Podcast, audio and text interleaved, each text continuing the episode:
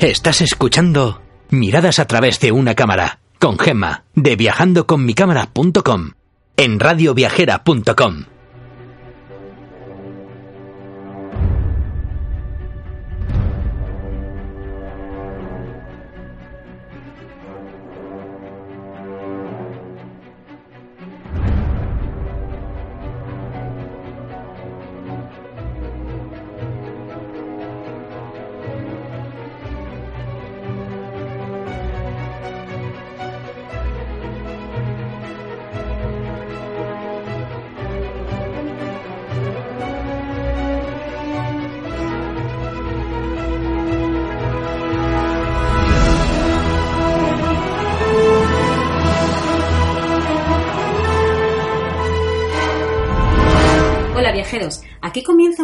programa de radioviajera.com dedicado a acercaros a esos lugares del mundo donde podréis conseguir bonitas fotografías. Soy Gema de viajandoconmicámara.com y hoy comenzamos con la nueva temporada. Así que ya sabéis, volveremos a visitar un montón de ciudades, hacer rutas por todo el mundo y aunque parezca mentira, sí, sí, ya vamos por la tercera temporada. Así que desde aquí os quiero agradecer a todos bueno, pues que nos acompañéis semana tras semana y que gracias a todos vosotros esto siga siendo posible. Eh, en esta temporada lo que vamos a hacer es un poco, un poco diferente a las anteriores, porque si recordáis, en la primera temporada yo estuve hablando sobre ciudades, países asiáticos, en la segunda fundamentalmente sobre eh, Europa, pero sí que es verdad que en los últimos capítulos metí cosas del continente americano porque, bueno, pues porque al final la gente nos va pidiendo cosas y bueno, pues aquí estamos para, para comentaros cosas, para ayudaros a organizar vuestros viajes y para disfrutar. Con lo cual, lo que voy a hacer en esta temporada es eh, hablaros cada semana de los destinos que vosotros mismos nos habéis solicitado. He recibido muchos mensajes, eh, he sumado las peticiones y voy a ir un poco pues por orden, con lo cual unas semanas hablaremos de algún país asiático, otras semanas hablaremos de países de África, Así que bueno, iremos poquito a poco y disfrutando con todos ellos.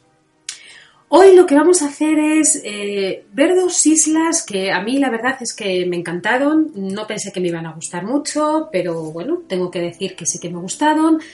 Y lo que vamos a hacer es, por un lado, ver la ciudad de los árboles metálicos y por otro, la ciudad donde eh, Oriente es Occidente. Así que para los que nunca hayáis oído hablar de, bueno, pues de estas frases, la ciudad de los árboles metálicos eh, es la ciudad de Hong Kong y la otra ciudad, esta que dicen donde Oriente es Occidente, es Macao. Así que nada, vamos a comenzar por Hong Kong y venga, cogeros la cámara que aquí vamos a disfrutar un montón.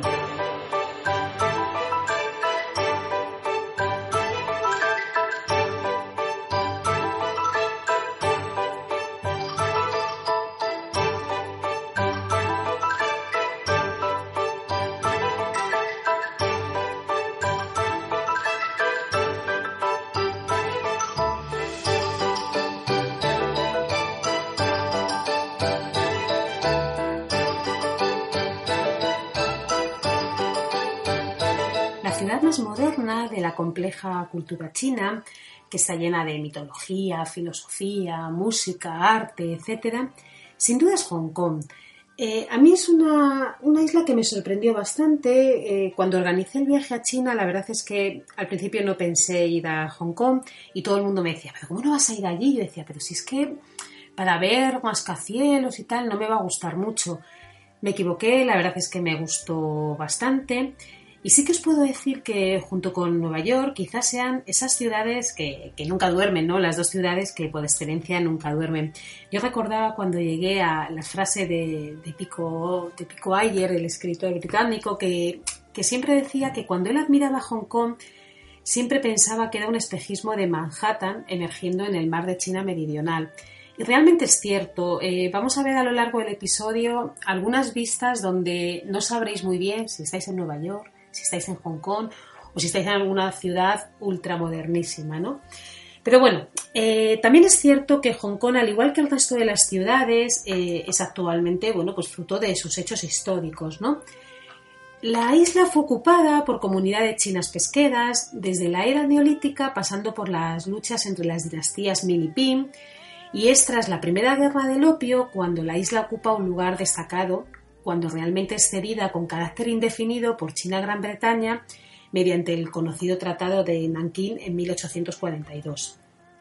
A partir de ahí ha sido bueno, pues un lugar de exiliados políticos, asilo para cientos de chinos desplazados bueno, pues por diferentes invasiones, ¿no? por la japonesa, coreana, hasta que realmente el 1 de julio de 1997, siendo colonia británica todavía, pasó a ser soberanía de la República Popular de China, bajo la denominación de régimen administrativo especial, y es un régimen que finalizará en 2047 con la plena integración de, la isla a China. Actualmente eh, la isla es uno de los centros industriales, financieros y comerciales más importantes del mundo, donde los contrastes os puedo asegurar que, vamos, van a estar presentes a lo largo de todo nuestro viaje. A mí me fascinó ver el impresionante lujo de algunos barrios, con edificios que parece que tocan el cielo, ¿no? Con esos brillantes cristales, frente a otros cercanos que presentan, bueno, pues una auténtica miseria, con lo cual ese contraste para la fotografía mm, es fascinante. Sí que es verdad que si luego lo pensáis para la vida y para la ética y la moral, pues ya no es tan fascinante, ¿no? Pero como aquí lo que venimos a hablar es de fotos, realmente es un sitio donde, donde vais a poder hacer unas fotos increíbles porque las calles están llenas de luces, neones, que parece que estás en Las Vegas y luego te vas a unas zonas con una extrema oscuridad bestial y ahí lo único que vais a conseguir son esas sombras de caras iluminadas por alguna pequeña llama de algún mechero, de alguna cerilla que lo enciende algún mendigo, alguna persona que está por allí paseando.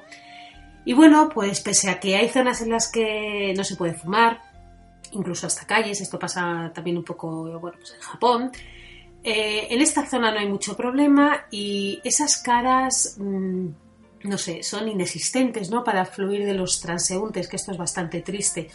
Pero realmente para lo que nosotros nos ocupa aquí, que es para conseguir esas fotos fantásticas, eh, la isla es una auténtica maravilla.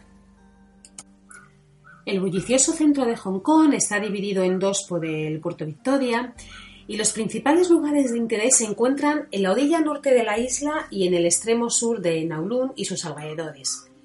La devoción de las compras en esta ciudad, bueno, es increíble.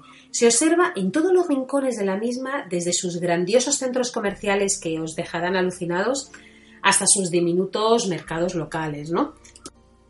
Desde luego aquí sí que vais a poder decir eso de que las palabras diversidad y compras van siempre de la mano. Aunque en su mayoría los locales comerciales están abiertos entre las 10 de la mañana y las 7 de la tarde aproximadamente, os puedo asegurar que jamás había visto tantísimas tiendas abiertas 24 horas. Yo en Hong Kong estuve hace ya muchísimos años y desde luego que, me sorprendió porque, bueno, Nueva York también es un sitio donde hay muchas tiendas 24 horas, pero desde luego nada comparado como aquí. Aquí es que es impresionante. Yo os voy a contar un poco lo que más me gusta de la isla en cuanto a las compras, que desde luego no son los centros comerciales, aunque son muy bonitos y, bueno, pues hay algunos que merece mucho la pena ir.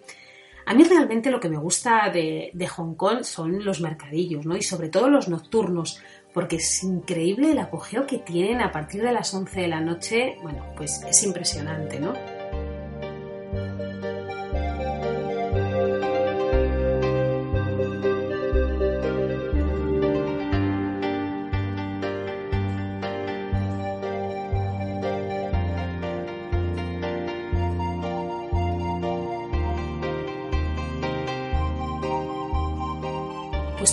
Muchísimos mercadillos en toda la isla, yo os voy a comentar los que a mí más me gustaron.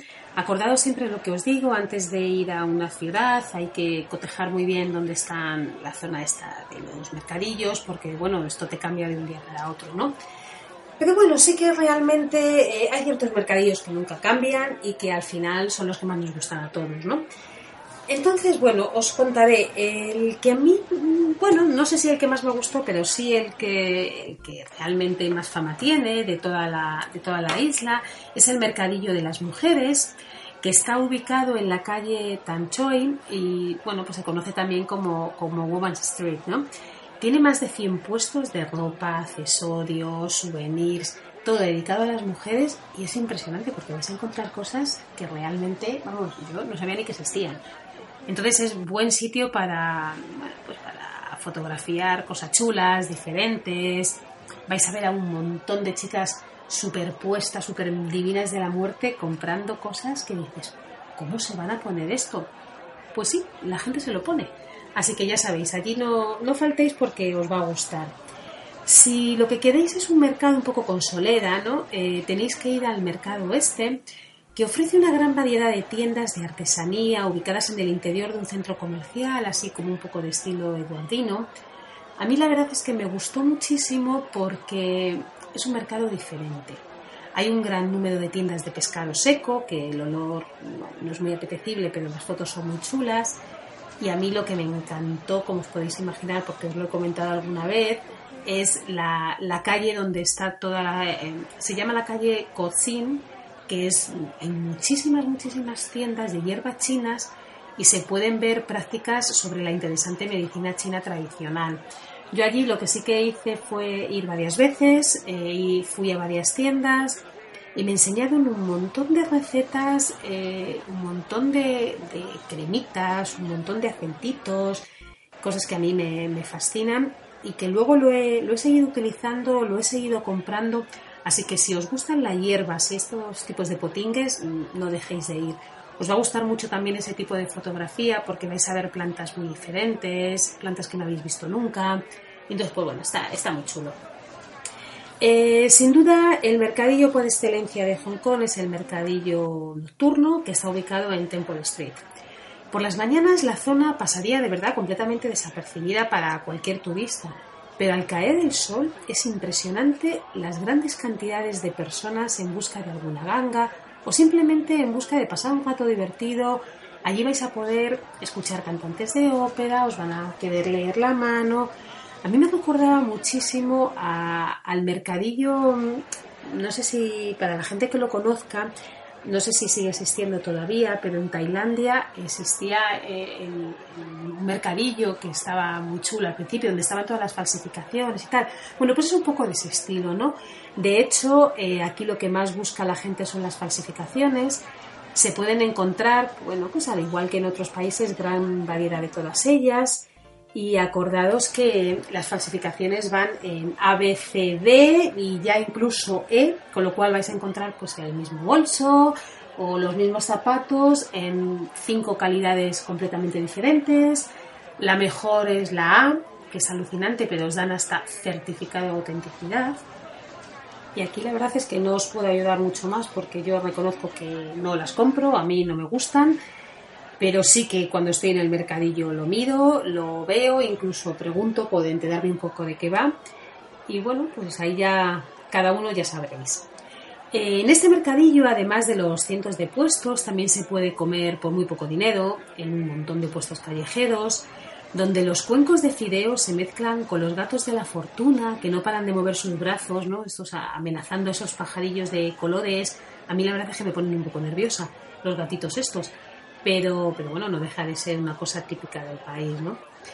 Eh, hay otros mercados también muy visitados por los locales y por los turistas, como por ejemplo el mercado de la antigüedad, que realmente lo que hay son antigüedades que están en, la calle Cat, el de decoración, que está en la calle Go, el de las flores, que, está, eh, que se llama lo que es el mercado de las flores, o el de los peces de colores, que a quien le gusten los pececitos, bueno, aquello es, aquello es increíble. Y si queréis un poco salir de, las zonas más, más, transitadas, no hay que perderse el pintoresco mercado ubicado en el pueblo de Stanley. Eh, lo más chulo son los restaurantes que están a la orilla del mar, tiene un montón de callejuelas, hay un poco laberinto donde se pueden encontrar joyas, muebles, recuerdos, adornos, falsificaciones. Eh, a mí es un mercadillo que me gusta mucho, es un poco diferente y se sale un poco de lo normal. Eh, sí que es cierto que no dejaron de sorprenderme, al igual que el caótico mercado ubicado en, la carretera de Cheongsam, donde las montañas de telas eh, es, increíble cómo esperan que, la gente, que la gente las compre. Entonces compras telas y telas y telas, no sé muy bien para qué, pero es un espectáculo. Mm, hay telas de todo tipo, mm, hay unas sedas espectaculares, hay un montón, pero, pero no os podéis ni imaginar, o sea, como, vamos, más que en Tailandia o más que en Vietnam, que, que ya sabéis que allí compráis la tela y al día siguiente os tienen hecho el traje. Aquí es increíble la cantidad de telas que hay. Así que fotografías aseguradas, puesto que las telas dan mucho juego, mucho color, si las echáis así un poco a volar da mucho movimiento, con lo cual no dejéis de ir porque vais a conseguir unas capturas bastante chulas y bastante diferentes ¿no? a lo que podéis conseguir en otros países. Y volviendo un poco ahora a lo que son las típicas calles, eh, vais a ver que Hong Kong no dejará de sorprenderos, ¿no? Es difícil seguir el ritmo de la ciudad, donde vais a poder ver esos jóvenes vestidos con ropa británica que siguen yendo a los templos a rezar, después de pasar por esas pequeñas tiendas de medicina general, que a mí tanto me gustan, como os decía. Entonces os sorprenderá, ¿no? Porque, porque veis gente eh, súper moderna, eh, llevando unas tradiciones súper clásicas. Entonces, bueno, pues os dejará así un poco, un poco sorprendidos, ¿no? Pero realmente es una ciudad que, está muy bien. En cuanto a, templos chulos, a mí me gustó bastante el colorido del templo One Time, que siempre está repleto de fieles, sus tejados cubiertos con azulejos amarillos y pilares rojos con grandes relieves de dragones dorados, todo eso entremezclado con ese característico olor proveniente de las espirales de incienso ¿no? que ofrecen los fieles cuando, cuando van allí a, a buscar su suerte. Todo esto hará que, que nublen las alas, que no podáis hacer fotos súper nítidas, pero claro, vais a poder hacer fotos eh, realmente increíbles, de momentos increíbles, con lo cual no os perdáis la típica foto cuando alguien está encendiendo ese incienso y empieza a subir el humo, cuando alguien está tirando los palitos para el este de la suerte, eh, no sé, mm, los templos siempre hay que ir, aparte de porque culturalmente son una delicia y aprenderéis un montón de cosas, porque realmente es un sitio para las fotos bastante bonito. Eh, quizás este templo sea uno de los más famosos de la ciudad, está dedicado a Wong, que es el dios de la buena fortuna y de la curación. El lema del templo es conceder todos los, todos los deseos que se pidan, con lo cual imaginaros, aquí la gente viene y bueno, pues trae un montón de ofrendas, desde flores, frutas, carnes, té, no sé, da igual, lo que sea, con tal de que le concedan sus deseos. Aquí también vais a encontrar una cosa que a mí me gusta mucho, que son un montón de, elementos del Feng Shui. Para quien no sepa lo que es, es el arte ancestral basado en la cosmogonía china, que busca la mejora de las condiciones ambientales, pero siempre fomentándolo desde el bienestar y la armonía general del individuo frente a su entorno. Con lo cual son son estructuras muy dinámicas, muy ergonómicas y bueno, pues diferente, ¿no? Otro templo que también podéis ir y que os va a gustar bastante, eh, es más pequeñito, pero también es muy venerado, está en la esquina de Ladder Street y es el templo que se llama Manmo. Este fue construido en honor al dios de las letras, que se llama Man, y al dios de la guerra, que es Mo, y sirvió, bueno, pues en la antigüedad de jurado y de centro comunitario para la población china en el siglo XIX como alternativa a esa adopción de las políticas foráneas de los británicos. A mí me pareció bastante curioso permanecer allí con los ojos cerrados porque escuchas los murmullos de los fieles y oliendo a incienso, gracias a esas espirales, la verdad es que es un momento de paz y de, y de respiración un poco diferente, ¿no? Estos templos que hemos comentado, al igual que otros, están inmensos entre los diferentes árboles metálicos. ¿Os acordáis antes cuando hablábamos de la ciudad de los árboles metálicos? Pues bueno, aquí los tenemos, los fascinantes rascacielos. Estos llamativos edificios, como son por ejemplo la de los bancos, los las empresas locales, se ciernen sobre todo en las concurridas calles del epicentro financiero y administrativo de Hong Kong el barrio central eh, vais a ver que es muy fácil de recorrer a pie y contemplar esos fascinantes edificios, porque os guste o no os guste el tema de los rascacielos, no podemos olvidar que son auténticas obras de arte, porque, porque es que hay algunos que son impresionantes. No se trata de mirar hacia arriba y ver solamente cristales, ¿no?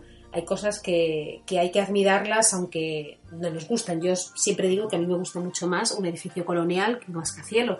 Pero bueno, mm, ahí tienen su historia y, tenemos que verlos, ¿no?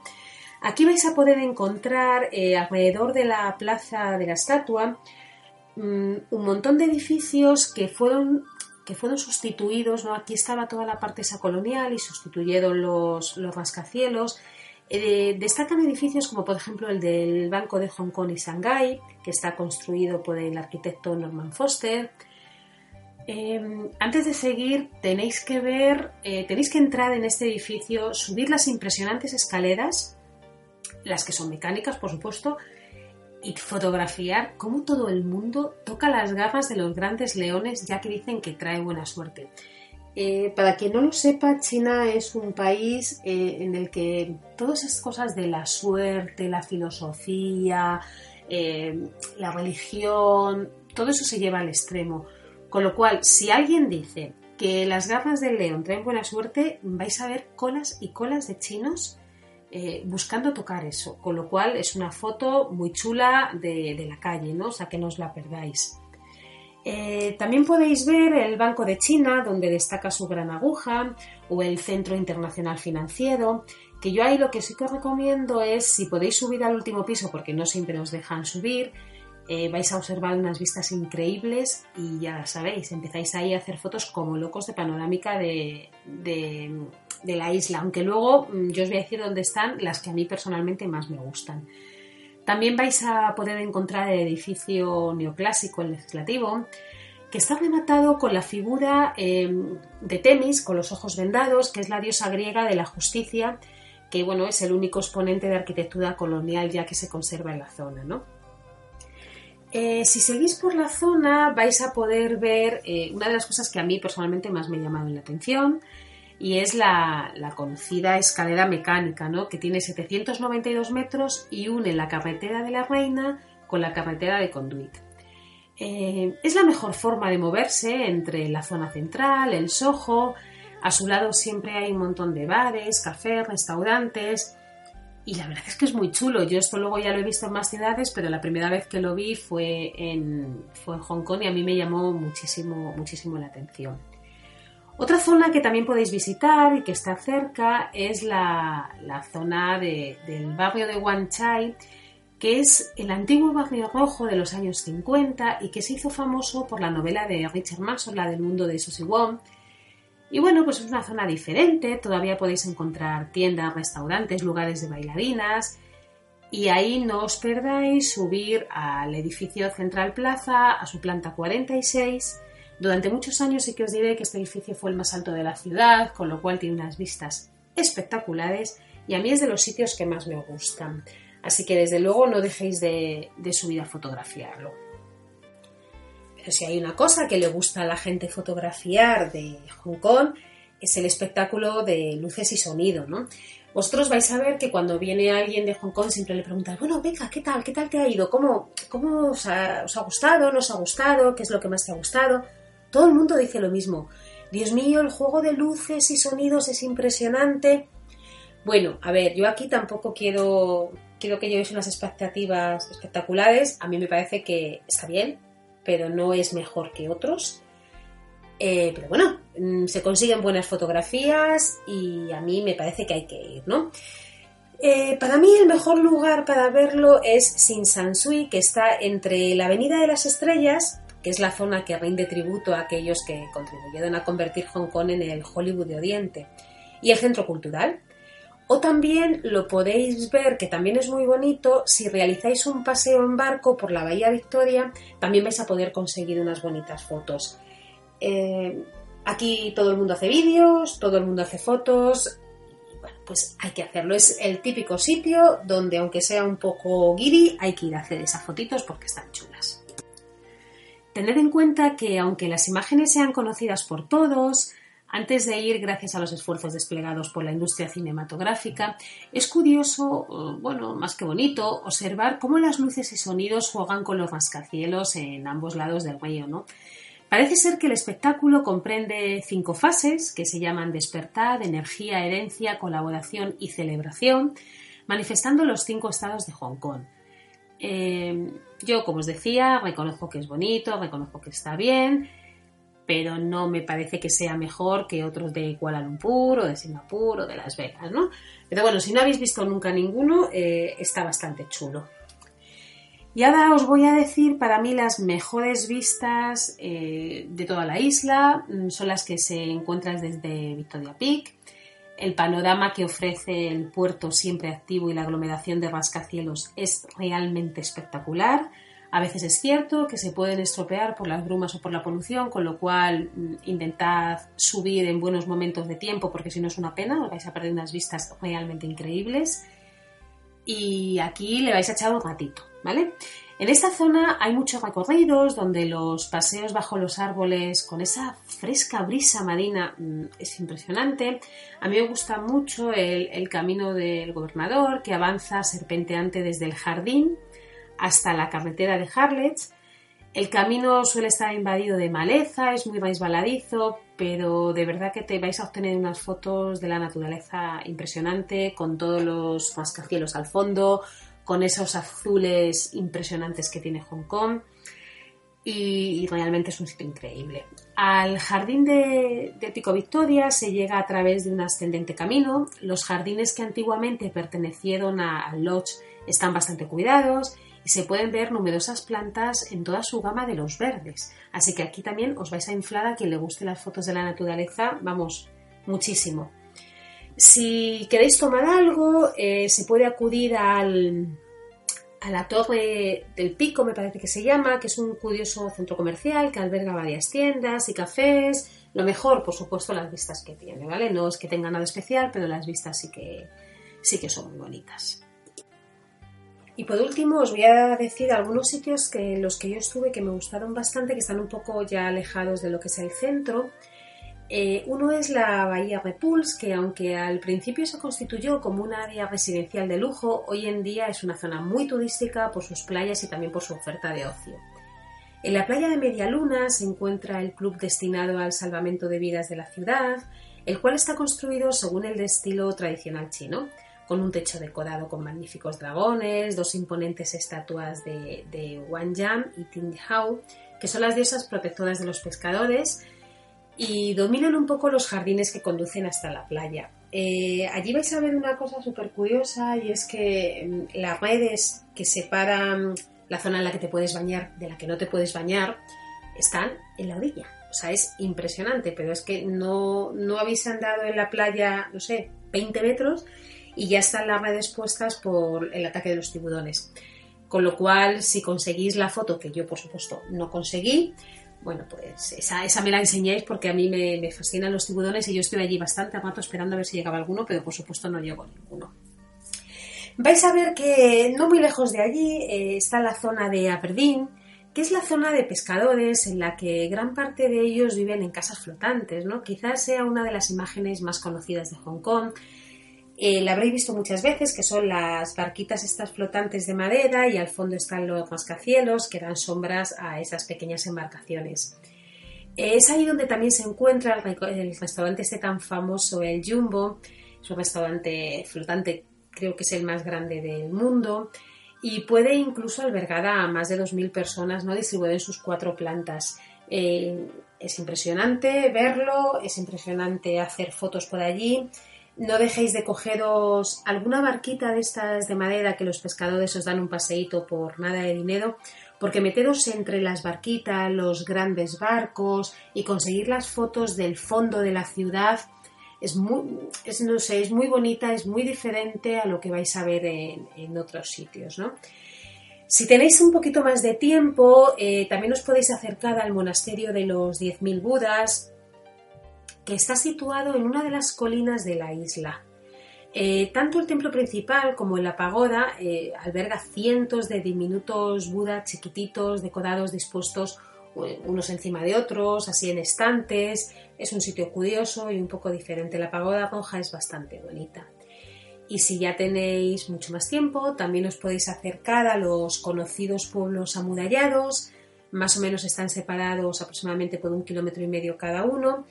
Y aquí vais a ver diferentes pueblos en diferentes estados de conservación. Vais a ver algunos que están totalmente ruinosos y otros que son totalmente impresionantes.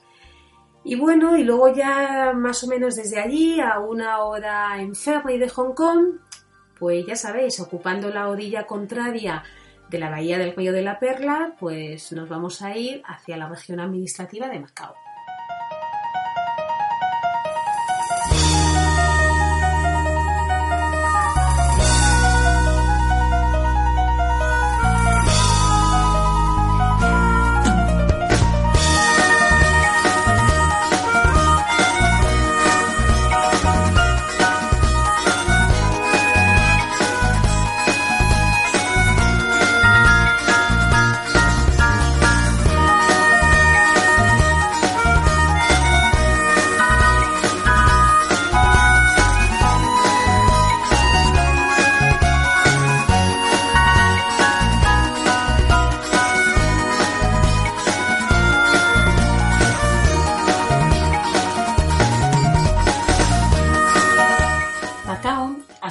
Durante bastante tiempo el intercambio comercial y cultural entre Europa y Asia. Independizada en 1999, constituye hoy, al igual que Hong Kong, una región administrativa especial de la República Popular de China, conservando moneda y gobierno propio. Macao consta de dos territorios, la parte peninsular, que está unida al continente, y la isla de Kotai, que une artificialmente la isla de Taipa y la isla de Koloane. En la parte continental podemos encontrar la ciudad antigua de Macao, y en Taipa lo que encontramos es un bosque de metal, ya que están la gran mayoría de los casinos, y en Koloane, pues bueno, pues es un gran espacio verde súper bonito. La ruidosa y saturada Macao es donde China y el mundo europeo se encontraron. Es un lugar en el que la tradición y la modernización eh, se entrecruzan, vamos, apasionadamente. Hoy en día eh, es convertida o está convertida en un destino turístico de lujo y de juego y se podría decir que, bueno, lo podríamos llamar Las Vegas asiática. Los directores de la película La última vez que vi Macao, en, de 1212, describían la ciudad como la fascinante Las Vegas de Asia, la más amigable y la más cruel de las ciudades, donde nada es lo que parece porque, como dice un viejo proverbio chino, el lodo no puede ser puro y el ser humano no puede ser perfecto. Lo que es la isla eh, ostenta más de 30 casinos de primer nivel, muchos de los cuales están ligados a las cadenas internacionales más importantes de la industria y donde destacan glamurosos complejos como por ejemplo el Hotel Venetian, que si para los que lo conozcáis, acordados y si no eh, lo podéis ver también en el blog, el Hotel Venetian es uno de los hoteles más famosos de Las Vegas. Nosotros, puesto que íbamos a pasar muy poquitas horas, porque yo lo que hice fue ir desde Hong Kong y volver en el mismo día, tuvimos que elegir. Entonces, habría que, habría que elegir entre visitar los casinos, eh, que son, bueno, pues, pues mm, ya sabéis, al final son grandes edificios, hotelazos, súper chulos, pero no dejan de ser casinos, o bien tendríais que elegir la zona colonial, porque desde luego todo mm, sería verlo muy, muy rápido. Nosotros la verdad es que sin dudarlo lo que hicimos fue irnos hacia el casco antiguo, que fue declarado Patrimonio de la Humanidad en 2005. Ahí lo que reinan son preciosos edificios que cuando paseas entre ellos hay muchísimas veces que piensas, bueno, ¿dónde estoy? ¿En Macao o en Lisboa? Y a mí que Lisboa además es una ciudad que me encanta, que por cierto ya, ya tendremos algún episodio sobre ella. Y bueno, ya hablaremos, ya hablaremos de esta preciosa ciudad. Em, Aquí vais a encontrar muy pocas fotos en mi blog porque la verdad es que mm, tuve bastantes problemas con la tarjeta, se me, iban borrando. Bueno, al final la verdad es que tengo, tengo muy poquitas. Pero es una ciudad, eh, una islita bastante chula para hacer también fotos. Lo que nosotros hicimos fue recorrer varias calles hasta llegar a las famosas ruinas de San Paulo. Estas pertenecen a una antigua iglesia denominada Madre de Deus, que fue destruida por un incendio en 1835 quedando apenas el pórtico. Hoy realmente ese pórtico es el símbolo de la ciudad. De la majestuosa catedral construida por los jesuitas solamente permanece levantada la fachada, que se encuentra en una pequeña colina a la cual se puede acceder desde diferentes lugares. Eh, a mí lo que me gusta mucho es a través de unos 70 escalones adornados en sus laterales por pequeños jardines y ahí vais a poder hacer muy bonitas fotos porque vais a ver el arco arriba del todo y realmente las escaleras ya sabéis que si vais al suelo, a mí me encanta estar tirada del suelo cuando hago las fotos porque son fotos con unas perspectivas muy muy bonitas. Entonces, bueno, pues son fotos un poco diferentes, ¿no? Pero también hay otra forma de ir y es eh, por la parte trasera. En esa zona lo que, lo que más vais a visualizar eh, es la zona del Monte Fort porque vais a venir desde ahí. Eh, ¿Qué deciros? Que desde luego esta foto es quizá la más buscada de toda la colonia, ¿no? o sea, de toda la zona colonial de la isla. Estas ruinas, las que os he comentado de San Paulo, junto con la fortaleza de Monte, que fue construida por los jesuitas en el siglo XVII, son patrimonio de la humanidad por la UNESCO.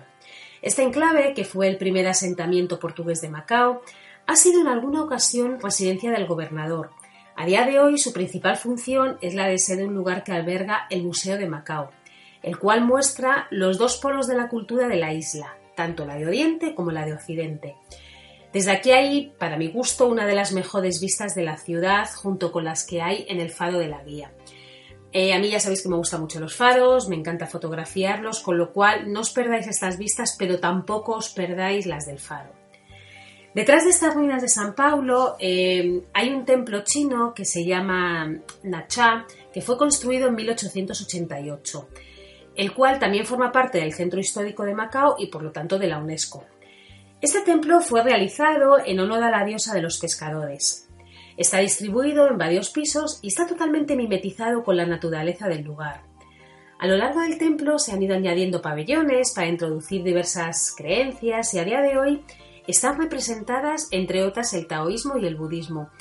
A mí es un sitio que me gusta mucho porque hay una gran mezcla de religiones y ahí la verdad es que es curioso porque nunca pasa nada no, no veis que haya enfrentamientos entre las gentes, no sé, nada que ver como sitios, por ejemplo, como Jerusalén, que a mí ya sabéis que me apasiona, pero se masca otra tensión, ¿no? Aquí no, aquí la verdad es que es todo bastante tranquilo.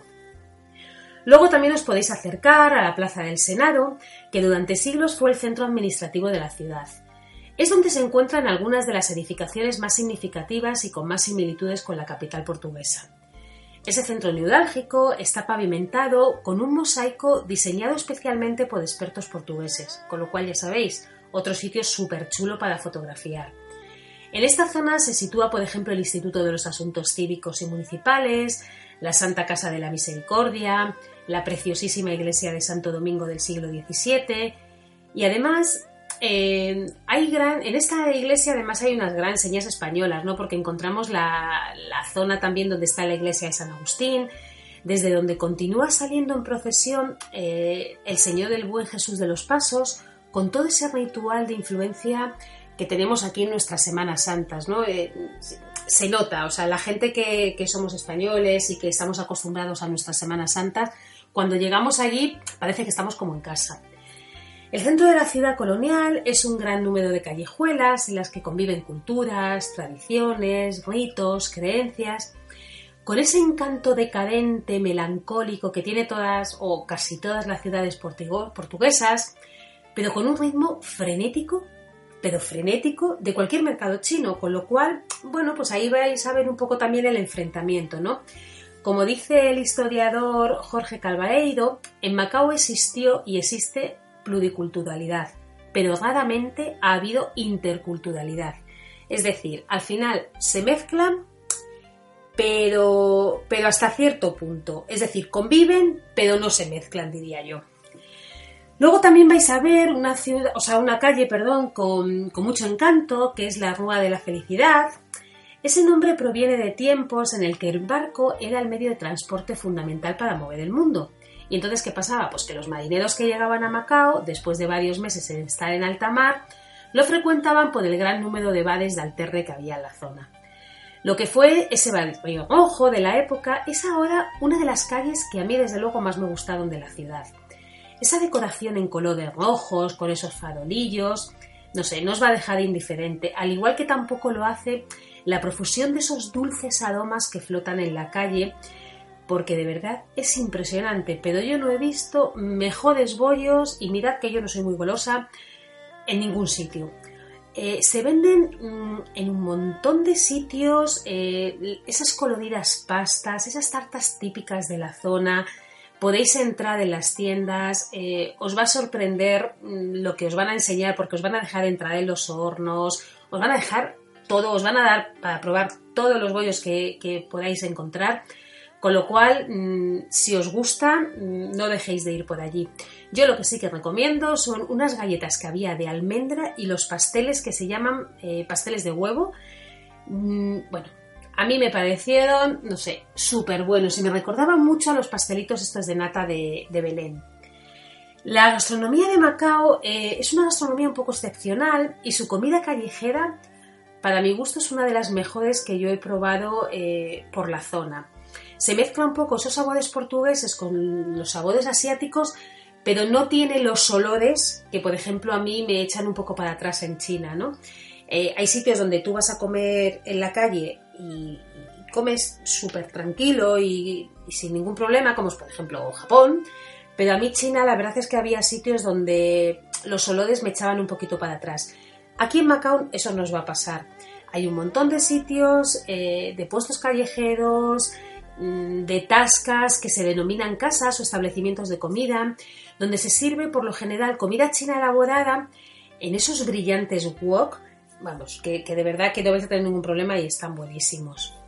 En cuanto a los mercados se refiere, eh, a mí me gustaría destacar el popular Mercado Rojo, llamado así por su fachada de ladrillo, aunque los turistas dicen que hay más color rojo de la sangre del pescado en su interior que en la fachada del mismo. Os podéis imaginar, un mercado chino donde el pescado mm, es muy fresco y tan fresco que la mitad de la, vamos, la mitad no, casi siempre está vivo y bueno, sí que es cierto que hay bastante, lo cortan y bueno, pues como no lo limpian mucho, ya sabéis que la sangre está por allí. Es un sitio muy típico para hacer fotos de la calle, de esas que a mí me, gusta mucho traerme de los países, porque es lo que realmente marca la diferencia con otros países y marca la cultura de, la ciudad, de las gentes, del país, ¿no? Lo, lo, que a mí realmente más me gusta cuando viajo porque las iglesias son preciosas, las catedrales son preciosas y las calles son maravillosas. Pero la esencia de un viaje para mí, yo siempre os lo he dicho, es la calle, es la gente, es esa cultura, es mezclaros con ellos, eh, intentar entenderles y eso es lo que realmente, junto con las fotos, lo que os vais a traer de, cada país. Eh, hablando allí con gente, nos comentaron que lo más significativo de Macao no era ni sus casinos ni su barrio colonial, sino la mezcla de las tres caras de la ciudad, el lujo, lo colonial y la miseria. Yo sí que es verdad que no puedo juzgarlo mucho, ya que solamente pude pasear por una zona, pero lo que sí que pude comprobar es que es una ciudad llena de historia y con diversidad de culturas, que presentaba una imagen decadente. No sé, yo me imagino que el hecho de que esté la otra cara lujosa también hará que en un momento dado limpien la imagen de la ciudad y le den a los barrios la importancia que realmente tienen desde el punto de vista histórico y desde el punto de vista cultural. Yo desde luego cuando estuve, em, bueno, pues no sé, yo la zona lujosa, la de los casinos no fui, con lo cual no puedo juzgarlo, pero la otra zona es verdad que, que es bastante decadente. Una de las cosas que más me sorprendieron de la ciudad fueron los nombres de las calles.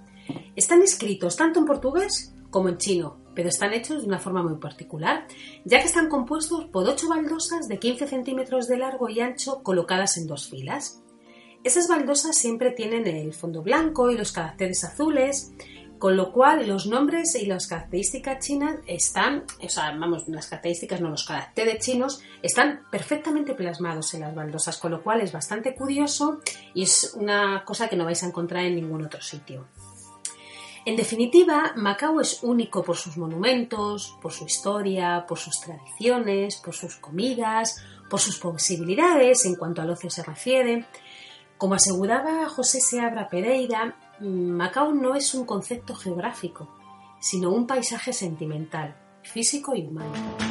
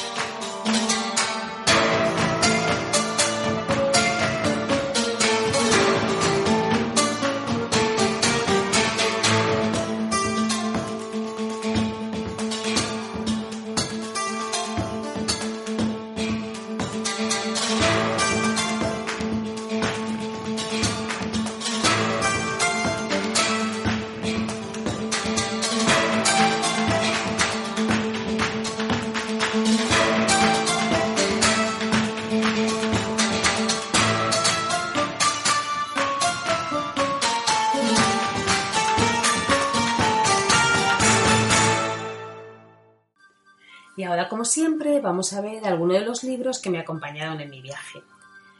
Podéis leer, por ejemplo, eh, La Vuelta al Mundo de un novelista, el volumen 2 de Vicente Blasco Ibáñez.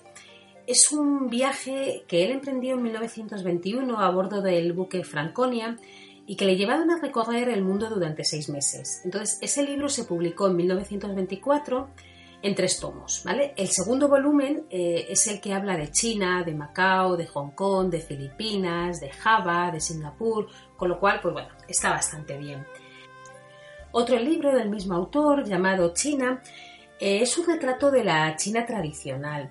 Repasa tanto la sociedad como la política y siempre desde esa visión crítica y a veces un tanto humorística, ¿no? característica del gran novelista, que fue pionero en el género de la literatura de viajes. Otro libro que también me gusta es el libro llamado River Town de Peter Hessler, que el autor nos explica con todo lujo de detalles la vida a finales de los años 90 en un pequeño pueblo de la provincia de Sichuan. Entonces, aunque realmente no se refiere a Hong Kong ni a Macao, sí que se refiere a esas tradiciones de sus habitantes, con lo cual mm, también puede estar bien que lo echéis un vistazo.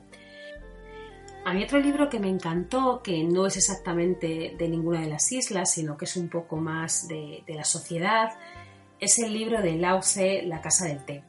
Es una obra de teatro, con lo cual ya es bastante diferente, ambientada en épocas diferentes y desarrollada en tres actos. La obra en sí muestra la dramática situación vivida por esta sociedad a lo largo de las diferentes épocas marcadas por, pues por una gran presión política. Entonces, es un libro que que marca muy bien la cultura y vais a entender luego muchísimas cosas cuando estéis allí.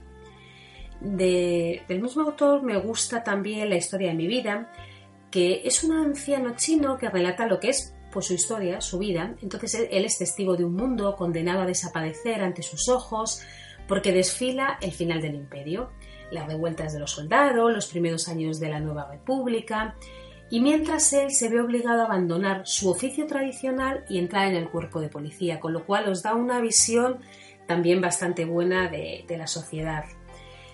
Eh, bueno, por supuesto, no olvidados el libro de Todo bajo el cielo de Matilde Asensi, que trata, bueno, pues que Elvira, una pintura, una pintora española, afianzada en París en los años 20, recibe la noticia de que su marido ha muerto en su casa de Shanghái. Entonces, acompañada por su sobrina, parte desde Marsella en barco para recuperar el cadáver, sin saber que este viaje es solo el principio de una gran aventura por China. Entonces, bueno, pues está muy bien porque también tenéis una visión desde la parte occidental, ¿no?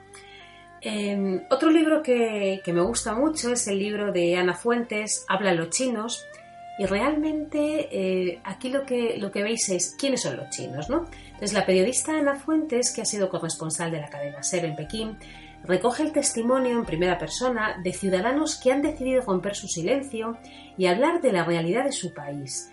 Pues eso, tanto las relaciones de la familia, el poder, no sé, son historias reales de individuos de distinto nivel cultural, de distinto poder adquisitivo. A mí la verdad es que me pareció un libro súper emocionante y que yo os lo recomiendo. Otro libro también chulo es el de Días en China, de Ismael Grasa, que es un profesor que viaja a China con su maleta llena de libros para enseñar español y allí lo que ve, pues bueno, pues, pues habla de la gente, habla de los trenes, le, flipa el tema del aguardiente, escucha esos proverbios, ¿no? Del cuanto más lejos se ve, pues menos se aprende. No sé, es un libro que os va a dar también una visión chula. Luego, por supuesto, a mí me gustan mucho los libros de Amitam, tanto El Club de la Buena Estrella como La hija del curandero. En el primero eh, es un libro chulo que a las chicas no suele gustar mucho y entonces está ambientado en 1949. Cuatro mujeres chinas que recientemente han emigrado a San Francisco inician una serie de reuniones durante las que comen dim sum, juegan al mahjong y hablan unidas por lo que se comparten, esa pérdida, la esperanza. No entonces se le llama el Club de la Buena Estrella. Aquí lo que hace la autora es que explora esa conexión a veces dolorosa, a veces tierna, pero siempre, siempre muy profunda y bueno, lo hace desde las protagonistas y sus hijas que ya han nacido en Estados Unidos, con lo cual, bueno, pues nos da una visión también bastante diferente. La hija del curandero em, es un libro, bueno, es una novela bastante, bastante llevadera y con el fin de evitar que sus recuerdos se pierdan para siempre, una anciana que se llama Lulin que migra también a Estados Unidos, escribe el relato de su pasado en China. Em, a mí me gustó mucho porque hay unos personajes bastante mm, curiosos, como por ejemplo eh, la hija Ruth, que encuentra esos documentos en el apartamento, y entonces a través de ellos lo que hace es que llega a conocer los primeros años de la vida de su madre y algunas revelaciones de su pasado familiar. Con lo cual, pues veis la evolución también de las generaciones, que eso pasa en todos los países, pero China especialmente por ser un país tan tradicional. Podéis leer también, por ejemplo, eh, el libro de Cisnes Salvajes de Yan Chan, que fue publicado por primera vez en 1991 y es la historia de tres mujeres, además de tres generaciones diferentes, la abuela, la madre y la hija, a lo largo de la mayor parte del siglo XX. Entonces es un poco también autobiografía, pero, pero enfoca bastante el tema político y la revolución cultural. A mí como el tema de la revolución cultural es un tema que, me, que siempre me ha parecido súper interesante, porque os voy a decir fascinante, pero fascinante no es, es muy, muy interesante. Eh, podéis leer también, por ejemplo, En busca de la China moderna de Spencer, que narra la historia de China en los últimos 500 años. Entonces comienza desde la dinastía Ming hasta las manifestaciones que hubo en la plaza de Tiananmen en 1989. Yo, por supuesto, siempre os voy a recomendar que leáis el libro de, Javier Reverte. A mí ya sabéis que es un autor que me encanta. He tenido la gran suerte de conocerle y de hacer cursos con él. Y a mí me, apasiona, le tengo un cariño especial, con lo cual para mí todos sus libros son, son pura magia, ¿no? Este libro de Un verano chino, eh, lo que hace Javier es que recorre el país de lado a lado, utilizando trenes, autobuses, aviones, ya sabéis, él como siempre entremezclándose y bueno, pues habla un poco de, toda esa sociedad, ¿no? Vais a ver un poco un libro un poco diferente porque él siempre dice que China no le gustó y la verdad es que se le nota en el libro. Y por último os voy a recomendar uno que a mí me gusta mucho, que se llama El complejo de Di, de Dai Si, que lo que hace es que Mm, relata un poco la historia de, una persona que con sus 40 años, sin más bienes que, que unas gafas de miope y los cuadernos donde apunta cuidadosamente sus sueños, vuelve a China tras haber pasado 11 años en París estudiando psicoanálisis. Eh, lo que le empuja es una misión tan noble como arriesgada, ¿no? Liberar de la cárcel a la mujer de sus sueños, pero, pero luego lo que realmente hace es em, hacer como una especie de excursión psicoanalítica ¿no? por la China actual, donde esas costumbres feudales conviven con el régimen comunista, ese régimen descafeinado, pero a la vez pujante de una invasión, de un paraíso capitalista. No sé, es un libro que, que da mucho que pensar, con lo cual yo os lo recomiendo. Y bueno, no os voy a recomendar ninguno más porque ya está bien. Aquí a mí, como es un tema que me gusta mucho China y me gusta mucho la literatura, ya sabéis que, me vuelvo loca. Podríamos estar hablando horas y horas de libros. Así que nada, viajeros, espero que os haya gustado nuestro pequeño recorrido por estas dos chiquititas y diferentes islas. Os animo a escucharnos, como siempre, en radioviajera.com y a bajado los podcasts a través de las diferentes plataformas. Si queréis ver alguna de las fotitos que hemos comentado o tenéis alguna duda, ya sabéis, visitar mi blog y ahí estaré yo encantada de compartir con vosotros cualquier información que necesitéis. Y nada, si os apetece, nos vemos la semana que viene para visitar otro precioso lugar de nuestro maravilloso continente. Que paséis una feliz semana.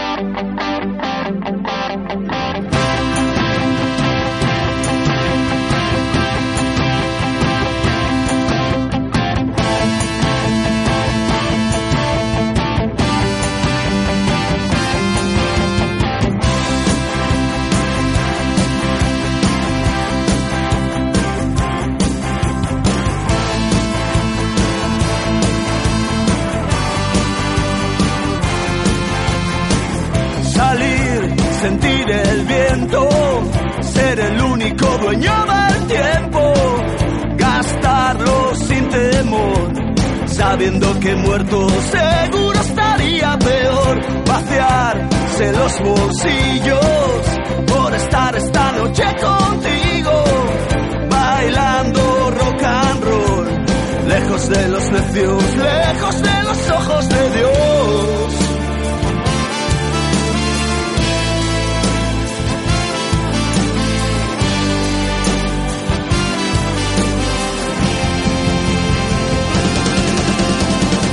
decir que aún tenemos tiempo.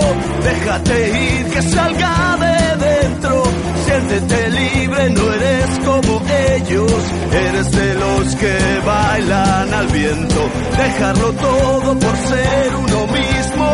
Estar a gusto cerca del abismo. A contracorriente, haciéndose fuerte.